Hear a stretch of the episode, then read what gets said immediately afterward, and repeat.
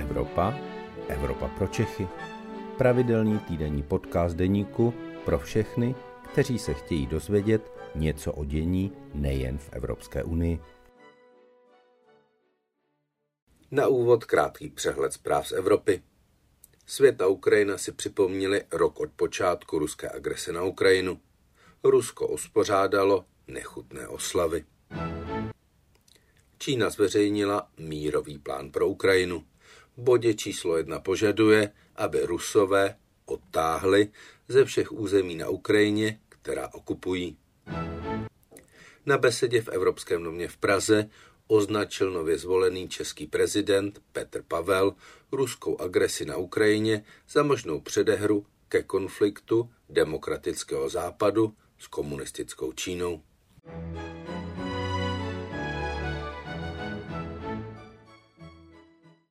Dobrý den, je středa poledne a tak je to vaše oblíbená Evropa pro Čechy, kterou vás po návratu z Kyjeva provází evropský editor deníku Luboš Palata. Naším hostem je dnes její excelence, vedoucí zastoupení Evropské unie v Česku, paní Monika Landmanová, kterou tímto vítám v Evropě pro Čechy. Paní velvyslankyně, máme za sebou rok války na Ukrajině, rok ruské agrese. Česká republika patří mezi země, které Ukrajině pomáhají nejvíc. Jak Evropská unie pomáhá ale České republice, aby tu pomoc mohla Ukrajině poskytovat?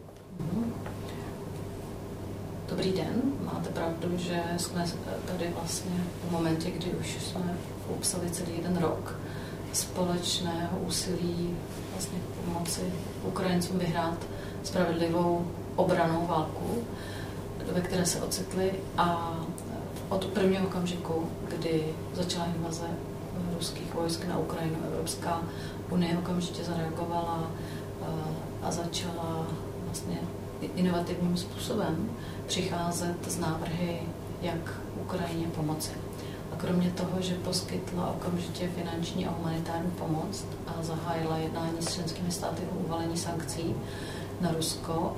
Momentálně už se vlastně schválil během těch 12 měsíců desátý sankční balíček a ty sankce se zvyšují vůči Rusku a mají reálné ekonomické dopady, tak udělala úplně bezprecedentní krok, že zahájila nebo umožnila členským státům nákup zbraní, který financuje.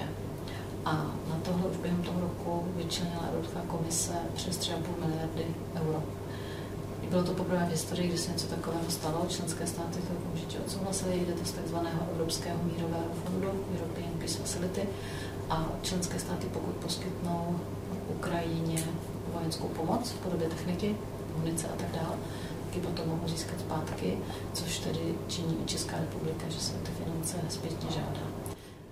A je to tedy tak, že když pan premiér Fiala mluví o tom, že Česká republika poskytla Ukrajině zbraně za 10 miliard eh, korun, tak eh, velkou část toho může Česká republika očekávat, že bude proplacena právě z tohoto nástroje Evropské unie? Ano, část toho už je proplacena a část Česká republika ještě žádá.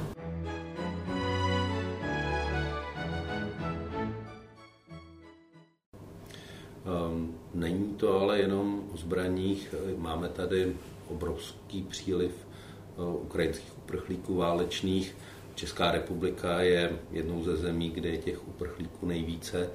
Jak Evropská unie pomáhá zvládnout tenhle příliv uprchlíků? Evropská komise už 4. března, což bylo vlastně 10 dní po zahájení invaze, se domluvila s členskými státy, že spustí něco, čemu se říká Institut dočasné ochrany. Ten je umožněný v evropské legislativě a znamená, že pokud se na to členské státy dohodnou, tak společně mohou umožnit eh, emigrantům z jiné země eh, přístup na pracovní trh, přístup k zdravotní péči, k sociálnímu eh, pojištění, do škol a tak dále. A na tomhle tedy se členské státy už na začátku celé té katastrofální situace domluvily. Pod vedením Evropské komise tu dočasnou ochranu spustili a to vlastně umožnilo rychlejší integraci ukrajinských uprchlíků v jednotlivých členských zemích. A je pravda, že v České republice těch ukrajinských uprchlíků v poměru k počtu obyvatel je nejvíc a Česká republika se od začátku chová příkladně v tom, jakým způsobem jim pomoc poskytuje. Může k tomu využívat i kohezní fondy, které Evropská komise takzvaně flexibilizovala mobilizovala a umožnila členským státům, že eh, kohezní fondy, ty evropské, které má členský stát k dispozici z minulého programového období, které už dojíždí, které ještě nevyčerpala, může přesunout bez nějakých větších byrokratických obstrukcí právě na pomoc integraci ukrajinských uprchlíků. A je tady nějaká přímá finanční pomoc od Evropské unie na zvládnutí té uprchlické vlny? Ano, to je také z Evropského fondu pro migraci, kdy Česká republika už dostala víc jak 30 milionů euro. Ale teď možná o celkových čísel, které se týkají toho fondu pro celou Evropu. Rozhodně uh, finance uh, na integraci uprchlíků přímo k dispozici jsou, stačí, aby si členská země o ně řekla a vlastně straně jako vysáhla. Ještě v těch rozpočtech v té době nebyly, ale byly k dispozici v okamžiku, kdy ta situace vypukla. Pokud jde o současnou situaci, dá se říci, že ta dočasná ochrana je věc, která zafungovala, ale má svůj určitý časový limit. Máme tedy v tuto chvíli ještě nějaký rok a něco na další řešení, když ta dočasná ochrana, která je maximálně dva roky, vyprší? Hmm. Co jsme se asi všichni naučili, eh, že situace se nedá úplně předvídat a že třeba se vždycky rychle eh, rozhodnout a přijmout nějaké inovativní řešení. A já věřím tomu, že i kdyby se stalo náhodou to, že bude potřeba prodloužit ten institut dočasné ochrany, který je možný maximálně na dva roky, takže členské státy spolu s Evropskou komisí najdou cestu legislativní, jak to udělat. Čili eh, z vašeho pohledu to prodloužení dočasné ochrany, pokud budeme vědět, že v nějakém horizontu let eh, ta válka na Ukrajině může skončit a může skončit ukrajinským vítězstvím, dává větší smysl, než um, se pokoušet o opravdu takovou tu integraci um, naplno, kterou vlastně poskytujeme, když jsou tady žadatelé o azyl. Myslím si, že to tak je. Existují už nějaké statistiky o tom, kolik z těch ukrajinských uprchlíků, kteří se do Evropy dostali v těch, mm, ať už prvních měsících nebo později, vyráběl na evropském území zůstalo? 37 eh, Třeba v České republice by se eh, chtělo i po to, co by válka skončila, České republice dál integrovat a v České republice zůstat, ale to je situace dneska a to může být jiné za týden, za měsíc, za půl roku nebo když ta válka skončí. Takže já si myslím, že nikdo teď, jak jsem říkala, nemůže předvídat, co se bude dít. Prozatím se daří uh, asi 4 miliony ukrajinských uprchlíků, kteří tedy se na evropském území pohybují, nějakým způsobem obstarat. Mnoho z nich pracuje i na českém pracovním trhu, jich vlastně nacházíme každý den. Mnoho dětí jsou ve školách, někteří se chtěli vrátit a vrátili se, možná se potom rozhodnou, jestli ta válka skončí, že v té um, válkou zničené zemi, která se bude rekonstruovat, nějakou dobu žít nechtějí, určitě se pro tohle budou hledat řešení. Pokud se podíváme na to dočasné řešení, které bylo vlastně přijato pro celou eh, Evropskou unii, tak eh, ta dočasná ochrana funguje ale také, že vlastně umožňuje těm lidem, aby si vybrali místo, kde chtějí žít. A dá se říct, že ta prvotní zátěž, která padla právě na země jako Polsko, Česká republika, Slovensko, Rumunsko, takže se jí daří díky tomu, že vlastně ukrajinští uprchlíci hledají vlastně nakonec to dočasné útočiště i v jiných zemích rozprostírat v rámci celé Evropské unie. Funguje? Funguje to, na začátku to byl trochu oříšek, když se někteří z těch ukrajinských uprchlíků zaregistrovali některé členské země a pak se přesunuli do jiné a zaregistrovali se znovu, že se vlastně počítali dvakrát, ale i tohle už se podařilo odbourat, tady tuhle zátěž vlastně existují jednotné statistiky pro celou Evropskou unii, což si myslím, že je zase poprvé v historii, kdy se nám podařilo nastavit takový celoevropský systém. vlastně toho sledování, monitoringu. V České republice třeba jedna čtvrtina z těch, kteří se zaregistrovali, se uh, posléze rozhodla, že bude chtít žít v jiné evropské zemi, ale to neznamená, že se třeba nevrátili už na Ukrajinu, nebo že se nebudou chtít ještě později vrátit do České republiky. Ale, jak říkám, jedna čtvrtina z nich vlastně odešla z České republiky, takže momentálně těch zaregistrovaných s dočasnou ochranou tady jedna čtvrtina není.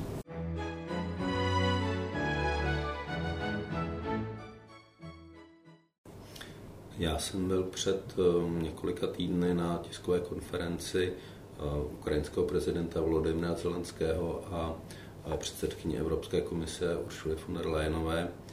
A tam padla částka 68 miliard euro, kterou Evropská unie za ten minulý rok uh, poskytla Ukrajině. Kde se ty peníze vzaly? A co všechno v nich je a jak intenzivně má tato pomoc Ukrajině eh, pokračovat a co je vlastně jejím hlavním cílem. Je Evropská unie eh, tím hlavním motorem toho, že Ukrajina jako stát, což se mohlo vidět teď eh, při cestě na Ukrajinu, opravdu stále funguje, přestože Rusko páchá svoji agresí obrovské škody? V té částce, kterou jste zmínil, těch celkových 68 miliard euro, které byly poskytnuty nebo jsou už nějakým způsobem slíbeny Ukrajině za ten rok i do budoucnosti, je skryto mnohé. Jsou tam, jak už jsme říkali, ty dodávky eh, zbraní nebo toho vojenského materiálu, který poskytly jednotlivé členské státy. Je v tom i humanitární pomoc, a je v tom i pomoc, která se týká um, provozu státu, protože v určité fázi ukrajinský stát vlastně přestal mít prostředky na to, aby zabezpečil úplně to základní fungování školy, nemocnice, státní úřady a tak dále. Takže i na tohle eh, Evropská komise eh, vlastně získala nějakým způsobem příslip členských států, že může poskytnout eh, poměrně vysokou finanční částku 18 miliard eur, aby zafinancovala společně s tady od jiných států, zejména Spojených států amerických, protože Evropská unie není jediná, která jak si dotuje v dnešní době Ukrajinu, tak aby to mohla vlastně Ukrajincům slíbit, aby měli jistotu, že když se zítra probudí, takže nemocnice, bude fungovat. Kromě toho tam jsou uh, i jiné uh, způsoby pomoci, které z Evropy proudí. Určitě jste zaznamenala na té tiskové konferenci uh, těch 50 tisíc žárovek, které to dokonce jsem viděl ve vlaku, když jsem měl do Kyjeva, tak to tam svítil takový reklamní slogan, který ukazoval, takhle můžete ušetřit energii, takhle můžete pomoci ukrajinské energetice, která je těžce zkoušena tím ostřelováním, že si vyměníte své žárovky za ty evropské. A to jsou ty úsporné, které nespotřebovají tolik energie. To znamená, že ten záměr uh, z ruské strany zlikvidovat energetickou infrastrukturu vlastně se snaží uh, ukrajinská strana spolu s pomocí z Evropské unie vyvažovat třeba tím, že se napojuje na evropský energetický grid a jsou tam i jiné postupy, ale mimo jiné tam je tedy ta dodávka těch úsporných žárovek. A dalo by se říct, že Evropská unie je opravdu takový pilíř toho, že Ukrajina dnes jako stát funguje, že na jedné straně tady máme Spojené státy, které asi dodávají nejvíce zbraní, ale na druhé straně tady máme Evropskou unii, která vlastně pomáhá Ukrajině, aby mohla fungovat jako stát. Já si myslím, že to je společné, že ty dva pilíře, ten evropský a americký, jsou neodmyslitelně spojené, že kdyby jeden nebyl, tak už by asi nebyla Ukrajina.